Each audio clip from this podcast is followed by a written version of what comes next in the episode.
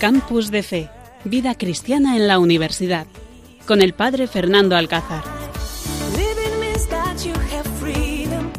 Buenas noches, queridos oyentes. Cuando pasan unos minutos de esta de las 11 de la noche en este 26 de junio, un calor impresionante que tenemos aquí en Cáceres y desde este estudio aquí en el Seminario Diocesano con nuestro técnico de sonido Carlos Soler que les saludamos atentamente, dispuestos a disfrutar de este programa aquí en Campus de Fe.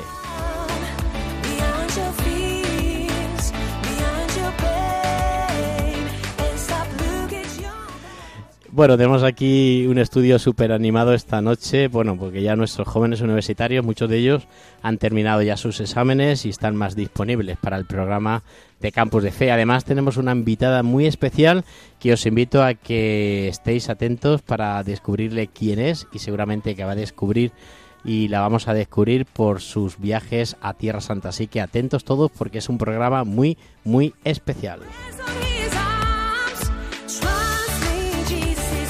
Y le damos la bienvenida en primer momento y en primer lugar a nuestro hermano Miguel, hermano Miki, ¿qué tal? Buenas noches, Padre Fernando. Te pues echábamos de menos, ¿eh? ¿Qué pasó el último programa? Cuéntanos. Pues estamos ahí de exámenes, pero bueno, ya hemos terminado y yo creo que bastante bien. ¿Qué tal? ¿Todo bien? Sí, ¿Contento, feliz? Por supuesto. ¿Qué planes tienes para este verano? Pues tenemos los campamentos de la formación cristiana y los que vengan aquí a celebrar al Cuescar y también como no, la JMJ de Lisboa. Madre mía, qué pedazo de actividad. ¿eh? JMJ, nos vamos a ver todos en Lisboa con el Papa Francisco y más de dos millones de jóvenes que están ya inscritos. Pues nada, muchas gracias por participar y bienvenido.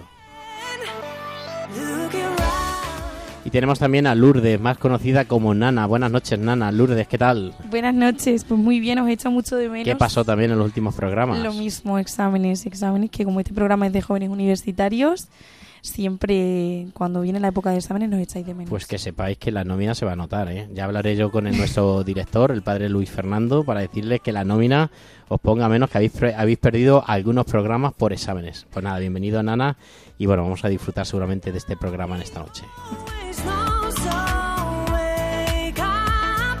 Y tenemos también con nosotros pues una que también se estrena en nuestro programa. Ella es de Cáceres, ha venido alguna que otra vez, pero bueno, también lleva un tiempo sin venir. Ella es Julia Bonilla. Buenas noches, Julia, ¿qué tal? Buenas noches, padre. a ver, ¿qué tal esos exámenes primero? ¿Bien? Eh, bien, yo no he tenido exámenes, solamente tenía el TFG. Ah, y bueno. ya he terminado. Ah, ya. bueno, pero también. Está defendido bueno, y todo. Lo he defendido y todo perfecto, ¿no? Súper bien. Segundo lugar, hace poco te confirmaste, ¿no? Sí, hace dos domingos. Nos contarás un poco qué pasó con la confirmación y tal. Vale, te yo cuento. Y en tercer lugar, también has hecho tu compromiso como scout, Santiago, ¿no? Sí, mi promesa scout. Tu promesa scout que también la hiciste el sábado. Sí, el sábado antes de, antes de la confirmación. Pues nada, todo eso nos lo va a contar, queridos oyentes. Estaros atentos porque de todo esto nos va a contar Julia lo que ha pasado en su vida y, bueno, sobre todo, pues ese momento especial de su confirmación junto con 20 jóvenes más de, de- de la universidad y que ha querido compartir y han querido vivir una experiencia muy, muy especial.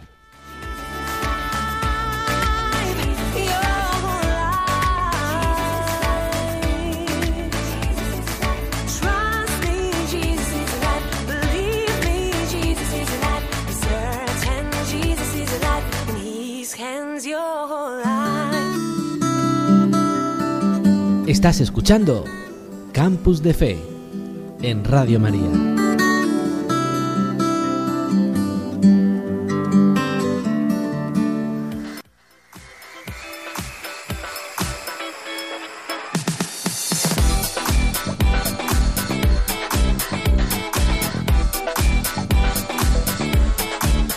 Bueno, pues en el programa de hoy vamos a poder compartir todos juntos. En primer lugar, el Evangelio, es un momento de leer, del Evangelio, de rezar, de descansar un ratito en el Señor.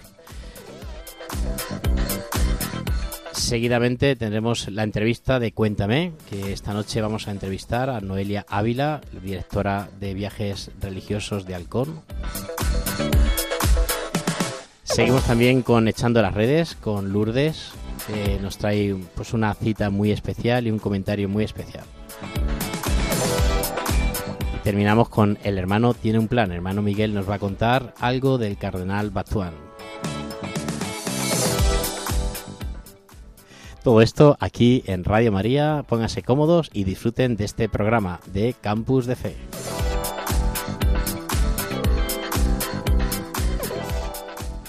Campus de Fe en Radio María.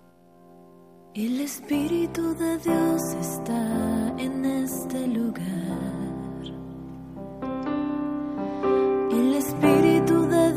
se mueve en este lugar. Está aquí para consolar. Está aquí para liberar. Bueno, pues este es el Evangelio que durante este día, pues seguramente que por, por WhatsApp, por las aplicaciones o en la celebración de la Eucaristía hemos compartido hoy en este día, 26 de junio, y que hoy aquí en este campus de fe queremos todos los jóvenes universitarios compartirlo con vosotros.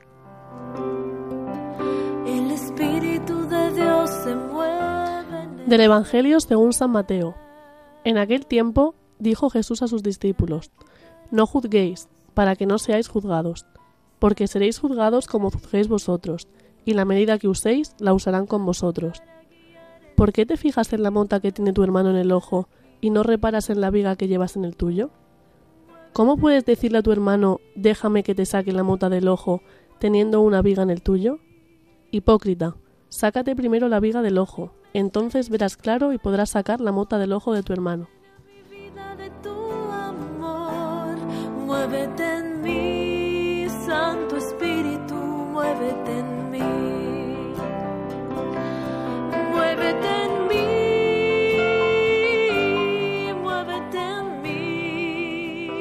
Pues queridos oyentes, este es el Evangelio de San Mateo que acabamos de escuchar y que, bueno, pues está muy en la línea del Papa Francisco, ¿no? El Papa Francisco nos invita y, bueno, pues a veces nos damos cuenta de que en la Iglesia pues somos muy de juzgar, ¿no? Somos muy de hablar de los demás sin conocerlos, somos muy de, criticarlos, de hablar por detrás. Y el Papa Francisco, pues yo creo que en la Iglesia nos está animando mucho a dar la cara, ¿no? A no hablar y quién somos nosotros para hablar del otro, ¿no? Si a veces somos peores que, de los que podremos hablar o de los que podremos juzgar. Por eso el Evangelio de hoy pues nos invita a, y Jesús le dice a sus discípulos, oye, no juzguéis, no habléis de los demás, no, no traigáis en cuenta y no tengáis en cuenta pues todo lo que os hacen, todo lo que, lo que pueden decir de vosotros, porque al final pues nos pasa lo que, lo que a veces decimos, ¿no? Vemos una, una mota en el ojo ajeno, pero no vemos la viga que tenemos nosotros. Y eso es muy frecuente y bueno, pues perdonar que, que, os diga y que pueda compartir con vosotros, pero en la iglesia, en las sacristías, en las reuniones de los grupos parroquiales, pues se da mucho esto de hablar de los que no vienen a misa, de los que no participan, de los que están viviendo de esta manera, de los que están viviendo de la otra manera. Y yo siempre, y lo decía ayer en Jacuna, ¿no? A los que, a los jóvenes que participasteis ayer en Jacuna, pues lo decía, ¿no? Dios nos va a examinar de nuestra vida, no del vecino, no de lo que tenemos. Nos tiene que preocupar nuestra santidad, si somos santos o si no somos santos. Tiene que ser como nuestro gran objetivo, nuestra gran preocupación, ser santo. A veces estamos muy pendientes de que si tengo azúcar, si tengo la tensión, si estoy más gordo, tengo que ir al gimnasio, tengo que, que tener un, menú especial y no nos damos cuenta de que al final todo eso, pues todo eso se va a quedar en este mundo. Y nosotros lo que, no, lo que nos tiene que interesar y por lo que tenemos que trabajar y lo que tenemos que luchar es eh, ganarnos el cielo. Y por eso tenemos que llevar una vida ordenada. ¿Vale? Tenemos que saber lo que hacemos, lo que no hacemos, a dónde, hasta dónde llegamos, qué es lo que no hacemos, porque al final si no nuestra vida se nos pierde. Y qué pena si durante toda la vida llamarnos cristianos, sacerdote, hermano esclavo de María de los pobres, de jóvenes cristianos de la pastoral universitaria, si al final de nuestra vida todo eso lo perdemos se queda solamente en títulos y solamente se queda pues en, en, preocupaciones y en etiquetas. Nosotros tenemos que ser santos y a la santidad y al cielo se llega por una escalera y la escalera es la humildad, es la sencillez, eh, se llega por el no criticar. Efectivamente, como decía un santo que estaba buscando y que no encontraba, propone como modo de crecer en la santidad eh, más que juzgar a los demás, examinarse a uno mismo. Y dice que si, que si dedicásemos más tiempo a examinar nuestra propia conciencia, lo que estamos haciendo nosotros realmente mal, en vez de estar pues echando en cara a los demás, pues creceríamos mucho más. Y como una vez me dijo un sacerdote que tendríamos que tener como unas gafas especiales por las cuales mirásemos a los demás como mira Dios, porque muchas veces nosotros juzgamos a los demás, ¿por qué no vemos a los demás como les ve Dios? Y Dios muchas veces nos mira con ternura, nos mira como un padre compasivo y nosotros muchas veces vamos a machacar como un jueces que pues que no comprendemos, yo, yo el primero. Entonces es como es como un, un toque de atención del Señor que nos dice, tú a lo tuyo, pero, pero haz caso de lo que Dios mira a los demás y cómo juzga realmente.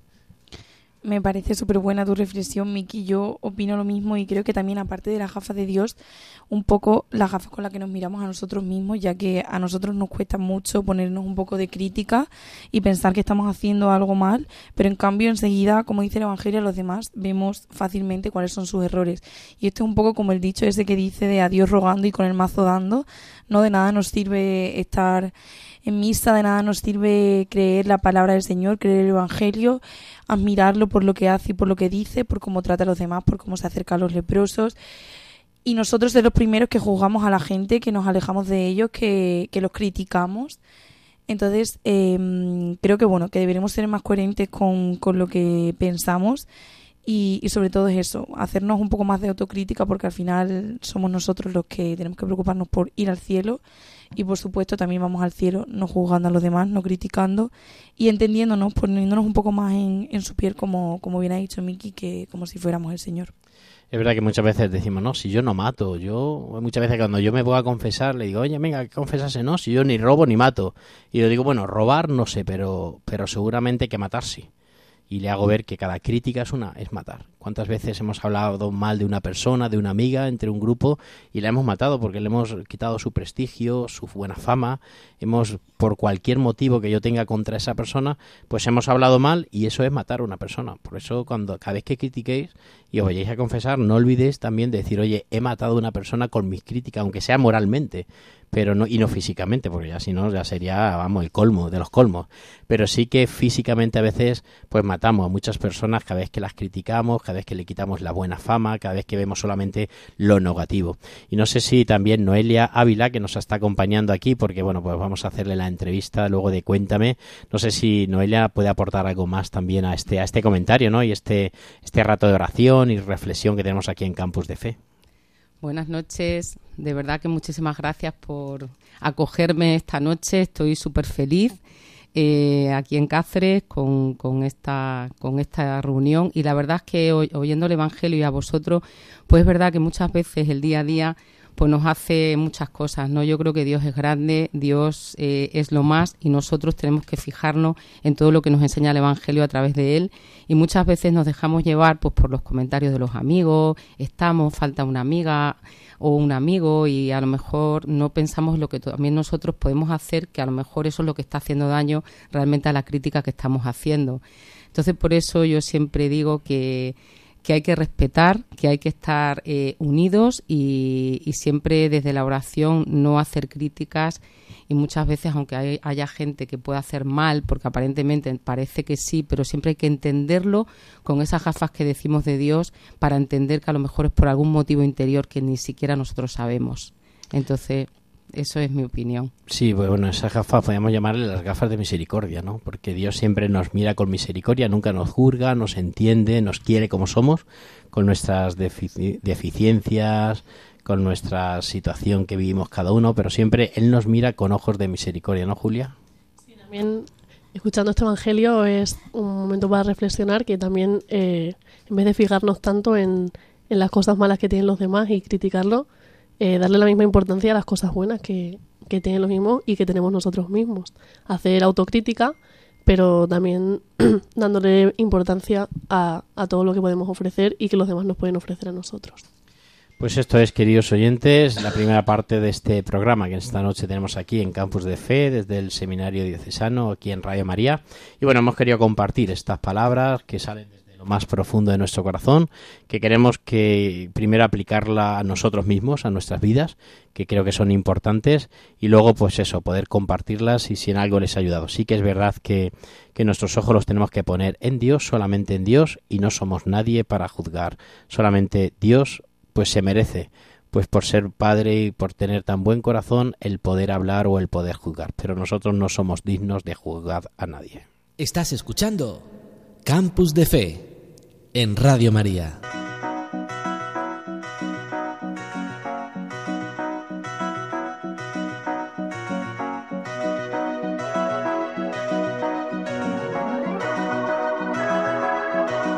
Cuéntame,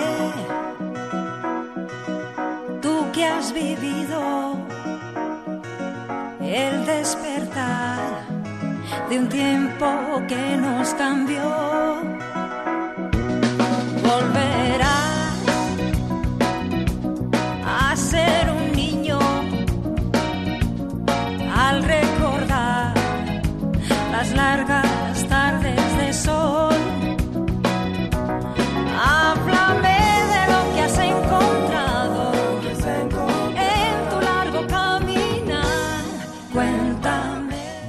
Y seguimos aquí en el programa de Campus de Fe y ahora nos toca pues compartir esa entrevista que tenemos ahora con Noelia Ávila.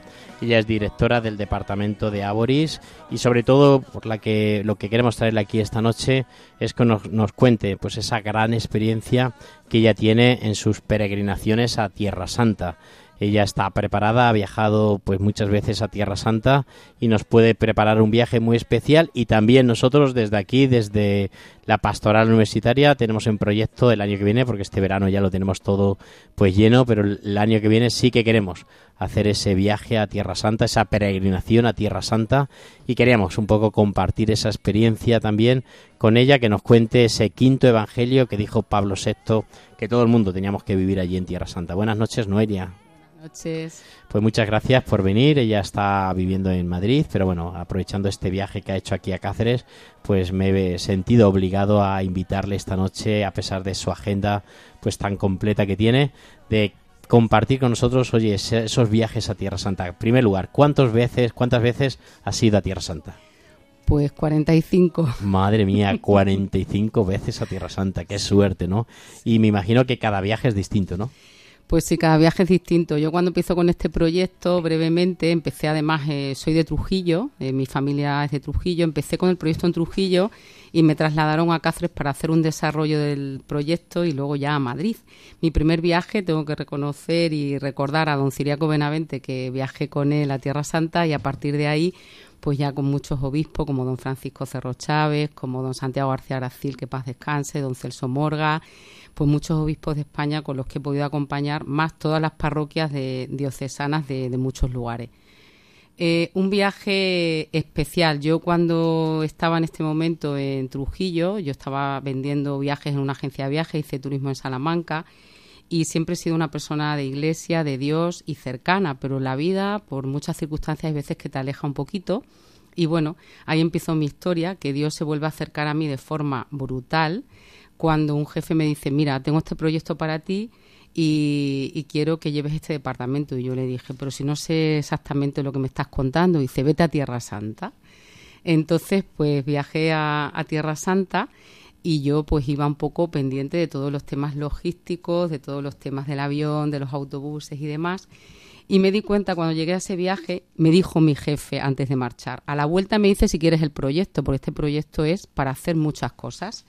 Y al segundo día de estar en Tierra Santa yo me olvidé que trabajaba en una agencia de viajes y al final pues dije, soy una peregrina más. Bueno, me enamoré de esta tierra y solamente les puedo decir y compartir que creo que ha sido lo mejor que me ha pasado en mi vida, aparte de muchas cosas, pero esto profesionalmente, el trabajo, yo creo que es santifica, es una cosa brutal, sobre todo cuando haces felices a la gente y acercas a Dios al corazón de las personas que tantas necesidades tenemos en nuestro interior.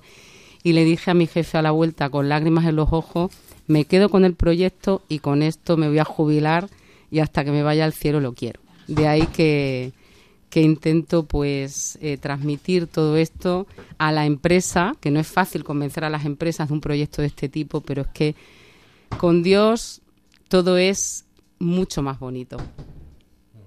Y bueno, yo me imagino que será difícil decir eh, un momento o un viaje especial que hayas tenido, ¿no? Y seguramente que algún momento especial que hayas vivido en Tierra Santa en estos cuarenta y tantos viajes que has realizado.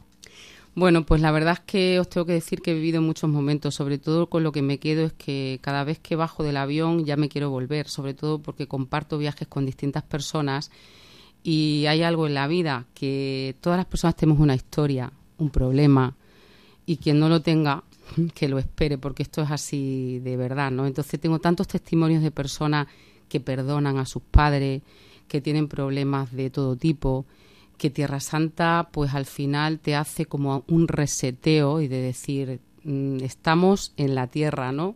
No es solamente porque sea un destino que diga Dios está en todos los sitios y es cierto, está en tu parroquia, está en tu sitio, está en tu trabajo, pero Tierra Santa te recuerda un, un, lugar que es que todo se remueve, sobre todo por todos los conflictos que siempre hay, ¿no? La gente siempre oye, Tierra Santa, qué miedo, si tienes miedo nunca vas a ir, pero es que allí es algo que nadie puede con eso, porque es la fe y es Dios, ¿no? Y al final, pues gente con enfermedades. Tengo tantos casos que podría quedarme aquí toda la noche y seguramente que muchos, pues al lado de, de escuchándome, ¿no? Es verdad que, bueno, pues también han pasado en esos 45 viajes, pues han pasado miles y miles de peregrinos, cada uno con una historia, con un programa. Yo te acompañé a muchos de ellos y bueno, hemos descubierto cómo en Tierra Santa todo cambia, ¿no? Y también, pues Tierra Santa hace el milagro de cambiarte la vida, te cambia la vida y igual que leer el Evangelio nos cambia la vida, igual que un rato de oración nos cambia la vida, pues visitar la tierra de Jesús, el lugar donde Jesús vivió, el lugar donde, donde, pues donde el cielo se abrió para que el ángel pues eh, anunciase a María que iba a ser la madre de Jesús, pues yo creo que a todos nos viene bien y vivir ese momento es especial. Por eso también, pues yo creo que, merece la pena recordar, pues Nazaret, ¿no? Nazaret, imagínate Nazaret, ese momento. ¿Qué sientes? A ver, Noelia, ¿qué sientes cuando pues acompañas la gruta y, y vives ese momento del ángelus o ese momento de adoración en, en Nazaret? Bueno, pues Nazaret para mí es un lugar de los más importantes de todo el viaje porque está eh, la Virgen María, el sí de María sin dudar. Creo que es una de las cosas más importantes de la vida y yo allí no soy madre, mmm, no soy madre realmente, pero una madre sí siempre. Entonces yo es un lugar que me acuerdo de las madres y las madres que están con nosotros, madres que están en el cielo y creo que es un lugar donde uno pues eh, como que cuando tú llegas a ese lugar es que como el cuerpo hace rum, algo así como que sientes especial porque una madre es lo más. Y la Virgen dijo sí sin dudar y con eso me quedo. La verdad es que a mí también me ayudó mucho Nazaret cuando estuve en, el verano del 19 en Tierra Santa porque es un lugar donde la Virgen te enseña a decir que sí. Era un momento en el que estaba pues planteándome la vocación y había hecho ya la experiencia vocacional en el Alcuéscar con los esclavos de María y los pobres y Nazaret pues la verdad es que me impactó mucho y me ayudó mucho estar un tiempo rezando y como hablando con la Virgen ¿cómo, cómo fue tu sí? enséñame a decir el sí al Señor entonces me gustaría preguntarle cómo transmites a los peregrinos que Tierra Santa no es un solo un lugar solo para visitar y ver cositas y comprar cosas, sino para rezar también, encontrarte con Dios y luego además cuando escuches esos evangelios, pues como te vayas a Tierra Santa y es bueno, pues fijaros que os he contado que he ido 45 veces, llevo 18 años en el proyecto de Tierra Santa y me he recorrido muchos lugares de España, muchas parroquias, muchos grupos contando todo esto. Es muy bonito que cuando tú escuchas el Evangelio en misa todos los días poner marco a tu fe. Entonces, esto es un proyecto que, como os he dicho, no es fácil contarlos a las empresas porque las empresas pues tienen todos un objetivo. A ver, en la vida tenemos que tener un sueldo, ganar para nuestras familias, pero al final contar de que Dios se puede hacer también y ayudarnos en toda esa cadena que al final toda la gente gana un poquito, pues es muy difícil contarlo, pero al final Dios es tan grande que nos está haciendo conseguirlo. Y yo lo que reparto y digo en todas mis reuniones es que es poner marco a tu fe. Y eso no tiene precio. Creo que es el dinero mejor invertido en tu vida y creo que sería obligatorio ir por lo menos una vez en la vida. Creo que los jóvenes tenemos que hacer eh, un esfuerzo, tanto las empresas que nos dedicamos a ello, como también por parte de las diócesis y de la conferencia episcopal y de la iglesia, de que los jóvenes tienen que ir y poder tener unas condiciones mejores para poder vivir esto, porque creo que se haría mucho, mucho bien en todo esto. Muy bien, pues yo creo que Noelia, eh, digo, perdón, Julia también tenía una pregunta que, que hacerle, ¿no? Julia. Julia, ¿alguna pregunta que hacerle?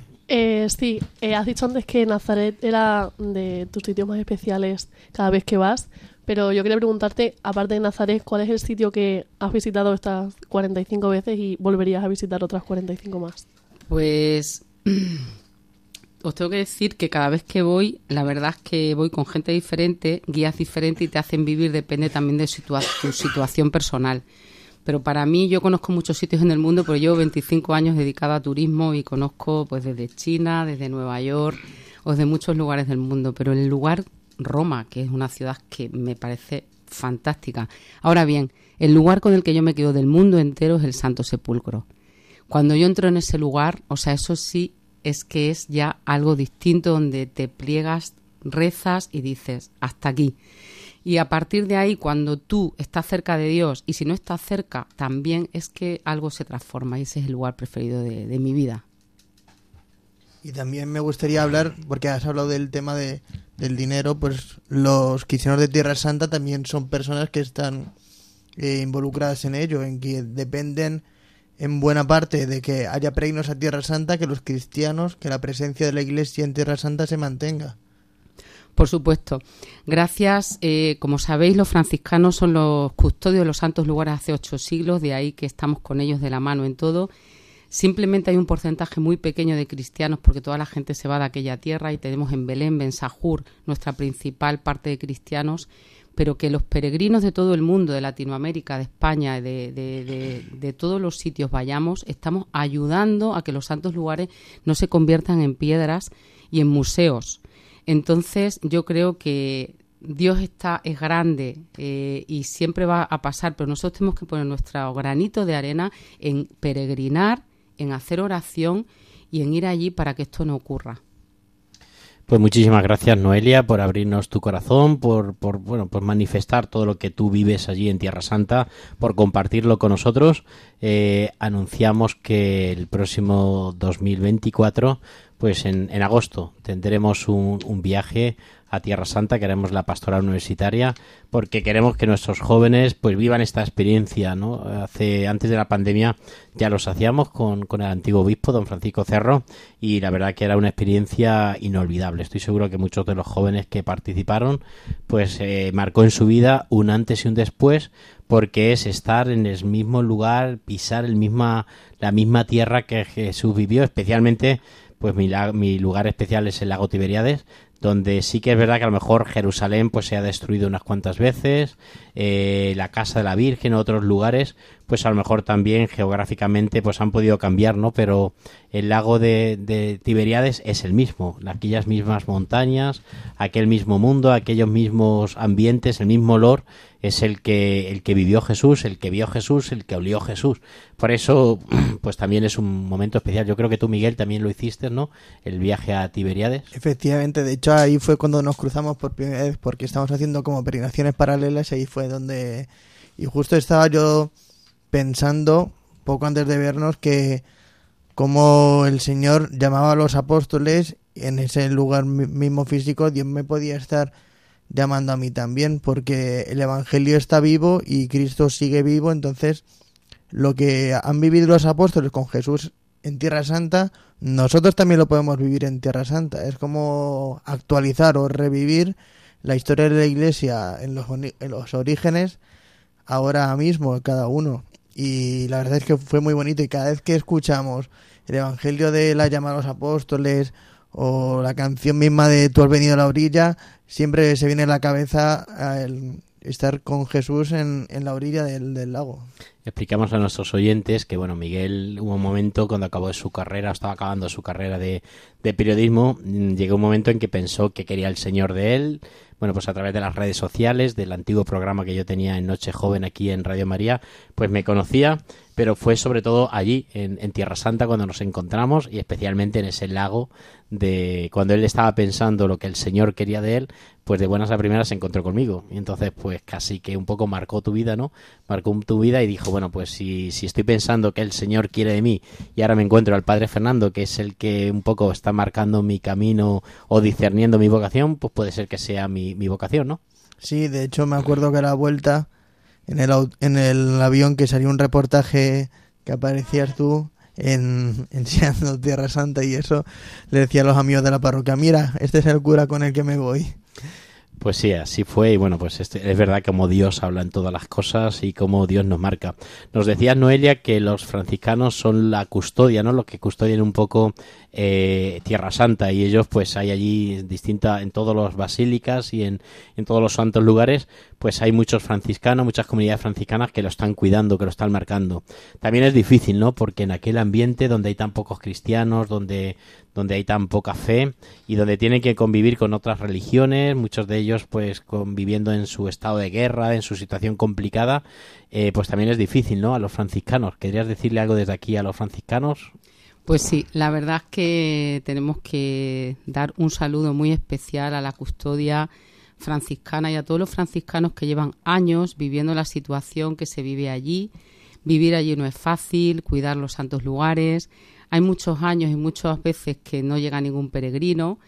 También me gustaría dar eh, una pincelada de dónde venimos, eh, de dónde venimos, de que venimos de, de muchos temas en la vida, pero sobre todo hemos venido de una pandemia. Os puedo asegurar que no sabéis lo difícil que ha sido cuando el 15 de marzo recibimos todo el sector turismo una carta de que se acabó y de que esto no sabemos cuándo se retomará, siempre pendiente o pensando que sería junio, agosto, y hemos tenido prácticamente casi tres años una mm, parada de todo y no sabes lo difícil que ha sido retomar, volver y para que veamos que Tierra Santa ahora mismo está hasta arriba de peregrinos de todo el mundo, la gente quiere viajar, pero sobre todo parece que la gente solamente va a hacer turismo a los lugares. Os puedo asegurar que Tierra Santa es una asignatura pendiente de todos y no hay casi lugar para la gente que quiere vivir el viaje de su vida. Pero algo importante, Tierra Santa no se queda solo en el viaje de ocho días. Tierra Santa es ya para luego tu vida entera. Cuando tú vas a Tierra Santa hay un antes y un después, y no es una frase hecha, es una realidad si tú realmente vives el viaje, aunque no seas tan creyente, porque la gente que somos creyentes es más fácil. Lo difícil es cuando alguien que no cree tiene un toque y luego vuelve. Y la Tierra Santa la tenemos que demostrar en nuestra casa, en nuestro trabajo, con nuestros amigos y con todo lo que uno vive para poder contar y, eh, y, vivir y decir todo lo que vivimos, ¿no? Entonces yo lo que les puedo decir es que lo digo con pasión porque para mí es una de las cosas más importantes de mi vida, lo que hago. Me voy a morir así, siendo generosa, facilitando las cosas y haciendo intentar llegar a todos que tenemos que ir a Tierra Santa y contarlo. Pues así es, tenemos que ir a Tierra Santa, disfrutarlo. Os invito, queridos oyentes, bueno, pues eh, pensar en algún viaje, que no es un viaje turístico, ya lo saben ustedes, es una peregrinación. Vamos todos a Tierra Santa a descubrir eh, los lugares, los santos lugares, y a empaparnos de la vida de Jesús, de la vida de la Virgen, de los apóstoles. Por eso, bueno, pues creemos que es en este ambiente ya casi de verano, en los proyectos que tenemos de viajes, de salidas, de entradas, pues que pensemos en una, por lo menos una vez en la vida, tenemos que ir a Tierra Santa, disfrutar de Tierra Santa y sobre todo pues creer que Tierra Santa es el lugar de Jesús, es el lugar donde nos encontramos con Jesús y es el lugar donde también Jesús se va al cielo.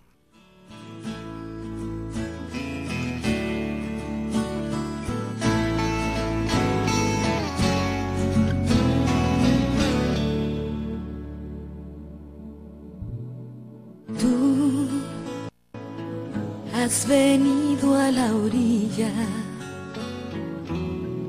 no has buscado ni a sabios ni a ricos, tan solo quieres que yo te siga.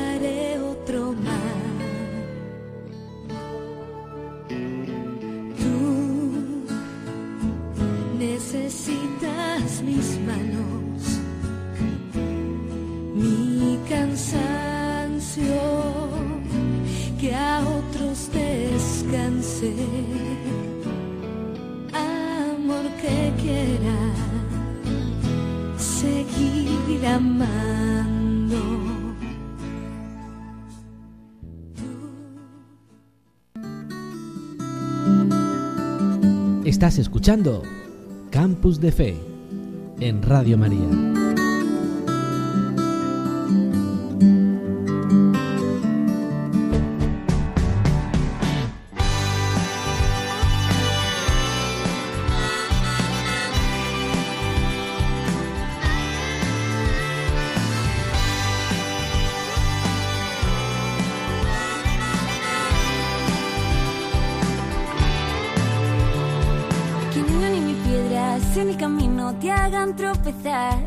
No te ates a nada, no hay tiempo para dejar la oportunidad pasar. Que no hay excusa alguna para no servir a los demás. Siempre sonriente sin dejar a la queja entrar que un ángel nos ha enseñado. Y seguimos aquí en Campus de Fe, desde el Seminario Diocesano. Y bueno, pues vamos a hablar ahora un poquito de, de la agenda del SAR, ¿no? Ya llega el verano, muchas actividades se van cerrando, el curso académico pues está a punto ya de terminar, quedan solamente algunos exámenes de, recuperación que se están haciendo aquí en, en Cáceres y bueno, seguramente que también pues en todas las universidades y todas las pastorales. Nos centramos ahora en el tema central de este verano, que son las JMJ, donde de aquí desde Cáceres iremos 200 jóvenes y participaremos en esa experiencia tan especial. Hemos terminado también pues la celebración de la Eucaristía en la universidad, que ha sido impresionante todos los martes pues un, grupo de jóvenes participar en una de las aulas de la universidad pues en la Eucaristía y compartir juntos pues a Dios y, a, y, llevar y tener presente que es muy bonito tener presente a Dios en ese lugar de la universidad. También con Hakuna terminamos ya nuestra nuestra oración y nuestros grupos. Queda solamente ya pues mañana que tenemos la oración de Hakuna en, un lugar muy especial como es el atrio y el, el, jardín de los franciscanos del centro Ágora aquí en Cáceres y que seguramente que será pues también un rato de oración y bueno pues recapitulamos un, un curso muy especial donde hemos muchos jóvenes universitarios han tenido la oportunidad de adorar al Señor, de acompañar al Señor. También, pues resumiendo un poquito, hemos tenido dos bautizos de Jara y de David, que también los hemos entrevistado aquí en Radio María, que han compartido con nosotros pues esa experiencia de, de vivir una vida atea y de bueno encontrarse con el SAR en la universidad, de bautizarse. Y también pues hemos tenido y hemos celebrado el pasado 4 de, de junio pues la confirmación de 20 jóvenes, 20 jóvenes que han querido pues renovar su fe y compartir su fe. Y eso es lo que queríamos hablar esta noche. Y por eso tenemos aquí también a Julia Bonilla, que queremos que nos cuente un poco esa experiencia, de por qué llegó a confirmarse en la universidad, cómo fue tu vida de fe, tu vida estudiantil. Cuéntanos un poco esa experiencia religiosa que has vivido. Bueno, pues yo ya había realizado mis, mi catequesis de confirmación hace un montón de años, pero por cosas de la vida, pues al final no me confirmé. Y este curso eh, es cuando he tenido la mayor relación con el SAR, eh, gracias a Padre Fera, Lourdes y Ana. Y pues un, una noche después de misa le comenté a, a Padre Fer, pues esto, que quería confirmarme mmm, que, hacía. Y él me dijo que desde el SAR se ofrecían las, las catequesis de confirmación para universitarios. Y pues allí he estado eh, durante todo este curso con, con Alberto, eh, nuestro catequista, que desde aquí le mando un saludo porque estoy súper agradecida con él. Y finalmente el día 4 de junio pues nos, nos confirmamos un grupo de, de 20 jóvenes. En- ¿Qué sentiste en ese momento de la confirmación? Y bueno, también tu familia, ¿no? Verían un poco rara, pues si ha habido muchos años que no has participado en nada religioso en tu vida, eso de volver ahora otra vez a la iglesia, ¿cómo lo, han- cómo lo ha llevado tu familia? Bueno, pues mi madre está encantada, la verdad. que juntarse, unirse más a Dios, pues siempre es bueno. Entonces ella me ve feliz a, me ve feliz a mí, entonces ella también está feliz. Pues es verdad que es una suerte, ¿no? Y lo decía yo en Acción de Gracia. Es una suerte que de la universidad, en ese lugar, pues a veces, pues tan duro y, bueno, pues tan ateo, pues eh, 20 jóvenes eh, quieran confirmar su fe, quieran vivir, muchos de ellos que llevaban desde la, desde, pues desde la comunión, sin participar en un acto religioso, sin confesarse, sin comulgar, y que haya 20 jóvenes que hayan renovado su fe después de un año de catequesis, de formación, pues creo que es muy especial y bueno, yo lo tengo tengo considerado como que es un regalo y es un milagro, ¿no? Es un milagro que, que nuestros jóvenes sigan diciendo y quiero, creo que es un poco a lo que yo estoy pensando, ¿no? Que, bueno, pues muchos jóvenes han tocado fondo y que al final Dios es necesario para la vida y cada vez más jóvenes nos están pidiendo encontrarse con Dios. Yo os puedo decir que me faltan días, me faltan horas a lo largo del día para poder atender pues todas las peticiones de tener que hablar, confesar, acompañar espiritualmente a jóvenes y cada vez más llaman a nuestras puertas gente que vienen pues de, ya de una vuelta de todo, de haber vivido todo y en el fondo vacíos, en el fondo sin Dios, en el fondo amargados, depresivos y al final le dice, oye, a ti lo que te falta es Dios, conocen a Dios y les cambia la vida. Por eso creo que es muy importante, queridos oyentes, que sigamos, sigamos eh, ofreciendo a Dios en la universidad. Invito también pues a todos mis colegas ¿no? de pastoral universitaria que hace poco nos reuníamos en Antequera y veamos esto y valoráramos esto y es el, el gritar general de toda la pastoral universitaria que cada vez son más los jóvenes que llaman a nuestras puertas, que participan en nuestras actividades. Por eso os invito, queridos oyentes, que recemos mucho por el próximo curso que comenzaremos en septiembre. Hay nuevos proyectos, hay proyectos muy chulos.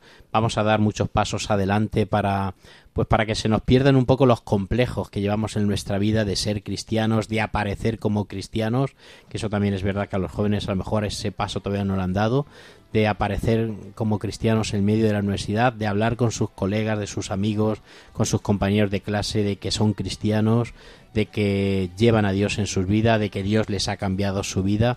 Yo creo que esto es importante también que lo valoremos. Efectivamente, porque si Dios nos cambia la vida, la tiene que cambiar entera, no solo el hecho de decir, bueno, voy a misa y ya está, sino toda tu vida tiene que ser renovada. Entonces no puedes algún tesoro que si te toca la lotería, por ejemplo, o ganas la Champions tu equipo, pues tú no te lo calles al día siguiente. Pues igual Dios te ha tocado la vida es mucho más que una Champions o mucho más que la lotería. Yo siempre digo también que los noviazgos tienen que ser cristianos, ¿no? Y cuando empiezas a salir con un muchacho, pues tienes que invitarle y tiene que aparecer y tienes que, que mostrarle lo que ha cambiado tu vida y lo mejor que tenemos. Y no sé si a lo mejor, pues Lourdes nos puede contar algo de esto. Sí, yo os puedo contar mmm, algo de esto. Para mí, evidentemente, es algo importante, igual que rodearme de amigos eh, que van a misa, rodearme de amigos que me acercan a Dios, como es Julia, que como ha dicho ya antes, pues nos conocimos este curso gracias al SAR y es como un regalito así que te da el Señor y que y es como una amistad súper verdadera porque te basas en unos valores y en unas y unas actitudes no que, que, son alrededor de Dios. Entonces, evidentemente, para la relación de, de, pareja, yo creo que también es, es muy importante, sobre todo porque creo que los cristianos nos diferenciamos de los demás a la hora de, de tomarnos la vida, a la hora de, de actuar como actuaría Dios. Entonces, eh, ahora, bueno, que somos jóvenes, quizás no nos importa tanto, no nos paramos a pensarlo tanto, pero pensando más en el futuro, en las decisiones que queremos tomar más maduras en, a la hora de educar a nuestros hijos, a la hora de, bueno, simplemente de vivir, ¿no? Eh, es muy importante tener una persona a tu lado que, que lo entienda igual que tú y que, y que te trate y tú le trates a él con esa bondad con la que te trata Dios y que te vea a través de esos ojos tan tan verdaderos, ¿no? Y bueno, no sé si lo dices por nada en concreto, pero en general sí. Bueno, es una de las cosas que hemos hablado siempre, ¿no? Que, bueno, pues como cristianos que somos, nuestros noviazgos también tienen que ser cristianos, ¿no? Y a la hora de, encontrar el hombre de mi vida o la mujer de mi vida, pues tendrá que también tener ese perfil, ¿no? Y ese, esa experiencia de Dios, porque si no es muy difícil, como decías tú, Nana, pues a la hora de educar nuestros hijos, a la hora de rezar una hora juntos, a la hora de participar juntos. Y, bueno, pues no sé si, yo creo que esto es importante, que lo vemos todos, ¿no? Julia, tú también lo ves y Miguel, y lo vemos, no sé si Noelia también, pues bueno, Noelia ya de hace muchos años que dejó la universidad y si lo ve también importante, ¿no? De, que tu compañero de camino pues viva esa misma experiencia de Dios que, que vivís. ¿Nos puedes contar alguna experiencia o también contarnos algo tú también desde, desde tu experiencia de fe?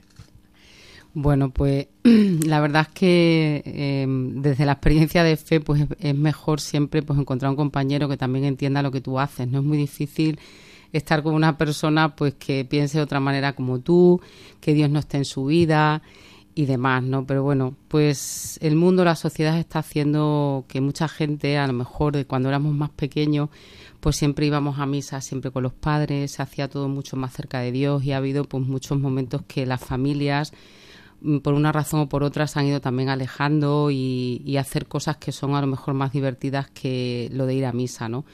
Entonces yo creo que hay un proceso, está habiendo un proceso en todo eso y bueno, pues cada uno hemos podido pasar por ello.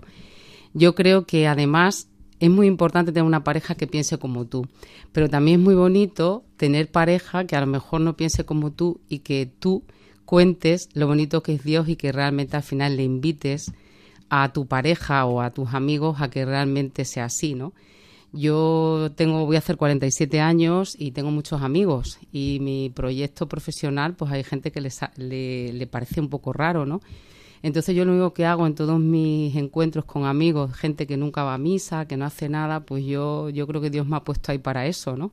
Y al final cuentas un poco lo que pasa y también es muy bonito cómo la gente se puede ir acercando un poco a ti o te piden oración o si la gente tiene problemas. Muchas veces solo nos acordamos de Dios cuando tenemos un problema, pero al final cuando estamos con amigos y tú vas, vas muchas veces, pues también transmites todo eso.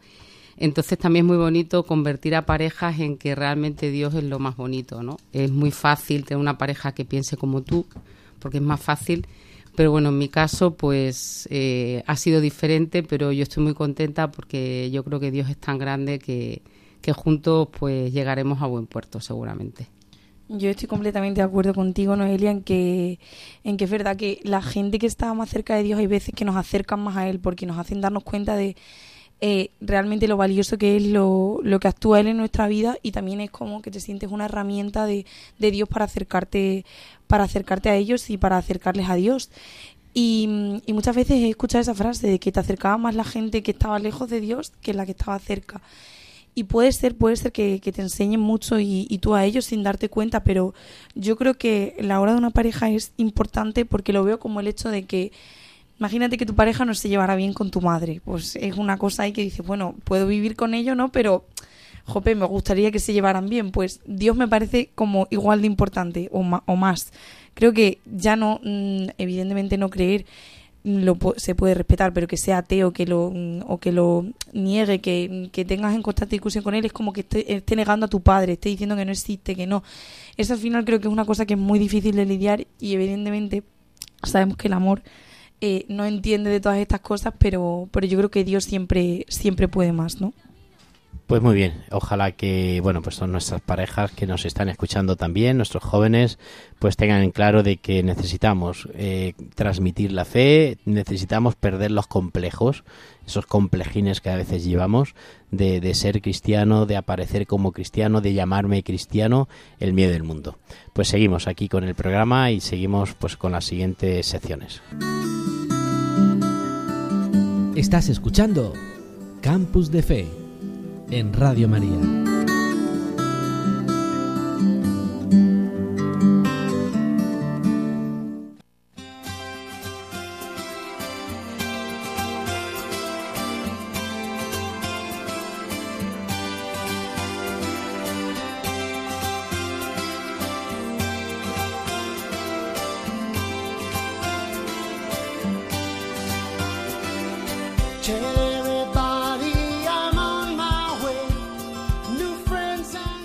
Y antes de terminar nuestro programa, tenemos ya la última sección. El hermano tiene un plan. A ver, hermano Miguel, cuéntanos qué plan traes esta noche. Pues estamos camino de la JMJ, como estamos diciendo, y os traigo pues un personaje que nos puede ayudar mucho, aparte que es contemporáneo de Juan Pablo II, que es el que fundó y inventó las JMJ, y os estoy hablando del cardenal Bantuan, que es bastante conocido pues porque estuvo bastantes años encerrado en la cárcel por el gobierno de Vietnam y en ese tiempo pues fue pues un ejemplo de, de lo que tiene que ser un cristiano.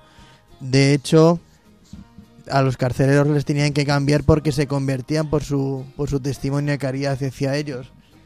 Es un y en ese tiempo de cárcel escribió varios libros, que os voy a hablar de uno de ellos. Uno de ellos es El Camino de la Esperanza, en el que reflexiona sobre distintos temas de la fe, como por ejemplo el sufrimiento, la humildad, el apostolado, la oración, etcétera. Y luego a partir de ese libro saco otro, que es el que os quiero presentar, que es uno que me recomendó cuando era posturante el padre Fernando, se llama Peregrinos por el Camino de la Esperanza.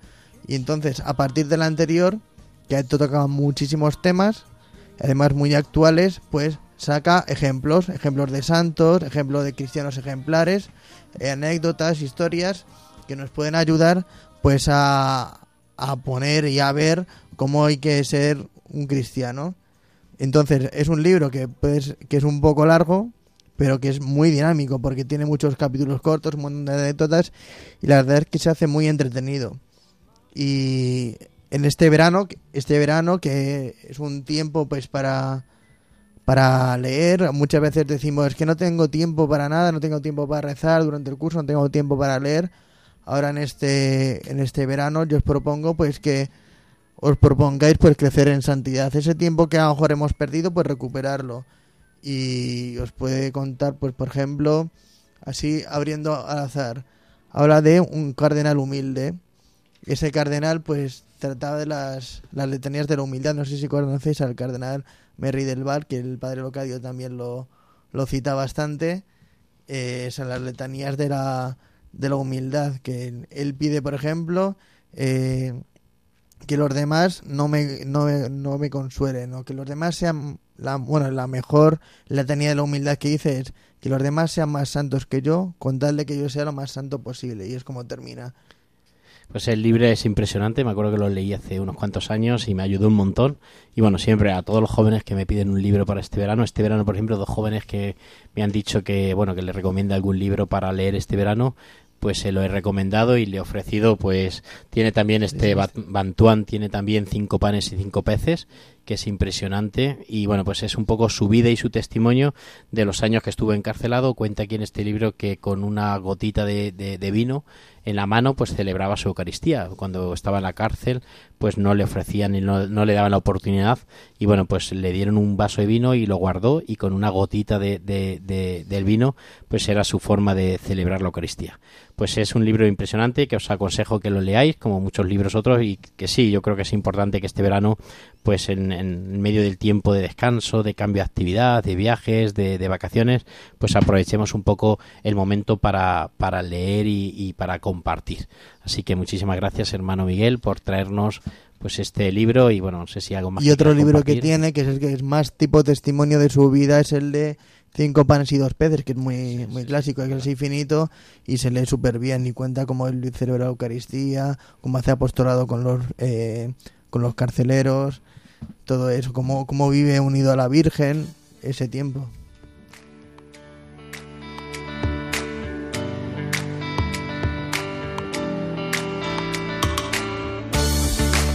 Llegamos ya, queridos oyentes, casi casi a las 12 de la noche, final de nuestro programa.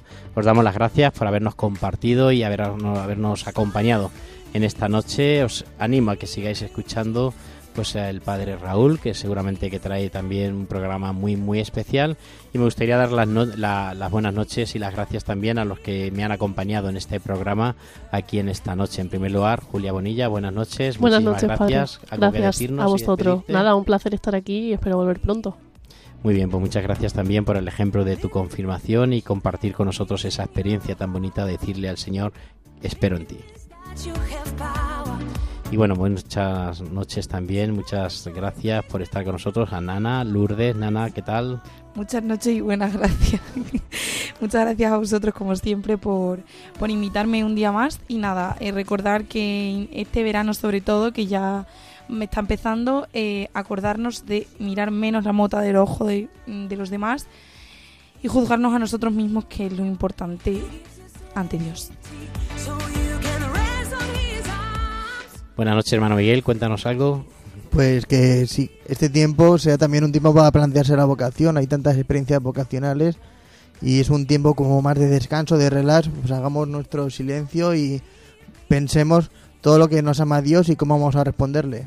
Pues eso, eso, queridos jóvenes, algunos nos estáis escuchando y pensáis que vuestra vocación es ser esclavo de María de los pobres, pues nada, os espero en Alcuescar. Y bueno, nuestra invitada especial, Noelia Ávila, buenas noches, muchísimas gracias por Buenas contarnos noches. esa experiencia. ¿Algo más que nos quieras contar? Gracias, que me llevo una experiencia de compartir todo esto con vosotros y os espero en Jerusalén. Pues allí, allí nos veremos si Dios quiere en el 2024, en agosto de 2024. Hasta entonces y hasta, bueno, no hasta entonces, sino hasta el próximo 10 de julio nos volvemos a encontrar. Muchísimas gracias por acompañarnos. Gracias también a Carlos Soler y hasta luego, colegas.